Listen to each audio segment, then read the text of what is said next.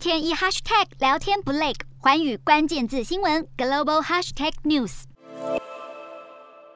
随着全球环保意识变高了，替代性食物也成为另外一种选择。尤其呢是在土地面积比较小的新加坡来讲哦，替代食物就显得非常的重要。因为新加坡的食物来源有九成以上都是仰赖进口的，因此呢，为了提高国内的生产量以及强化粮食的安全，新加坡政府在二零一九年提出了一个三零三零的愿景，目标呢就是在二零三零年前要满足百分之三十呢新加坡民众对营养的需求，那里面百分之二十来自蔬菜水果，百分之十来自鱼肉鸡蛋等等。里面的蛋白质就是希望能透过科技的研发培植肉以及海鲜，并且呢避免使用太多的土地、水等自然资源。那现在就有不少公司呢正在研发这种技术。我们可以看到，像是这个烧麦啊，以及辣螃蟹，其实看起来就像我们一般在餐厅吃的一样。但其实呢，这是新加坡一间公司利用所谓的干细胞来生产虾子等海鲜的食品哦。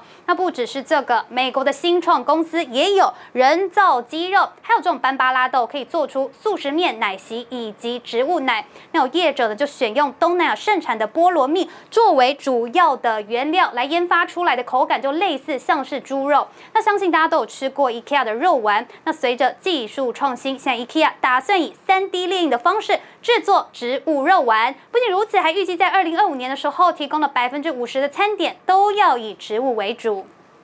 那其实呢，植物肉早就在市面上一阵子了，那未来恐怕会面临挑战。我们可以看到，植物肉领导厂商 Beyond Meat 在二零二一年的时候是夯到不行，股价最高点大约是一百八十美元，但没有想到到了二零二二年一月二十四号收盘价呢，却是在六十二点四九美元，下跌超过了百分之五十，甚至跌破了上市的价格。那根据报道，空投的基金公司创办人甚至表示，这间公司不再是成长型的。企业了，那怎么会这样呢？其实之前 Beyond Meat 有蛮多的支持者的，像是微软创办人比尔盖茨以及影帝里奥纳多等等，还有就是麦当劳、汉堡王以及肯德基都有合作。那为什么到现在会失去吸引力了？其实可能是因为连锁餐厅支持力道是不如预期的，还有呢，之前都是小范围的试卖，没有足够的餐厅来提供产品，并且在削减了行销预算后，社群讨论度是下降了百分之七十。那美国植物肉销售量其实一直都是呈现一个负成长的状态，因为呢，价格也是一个关键因素。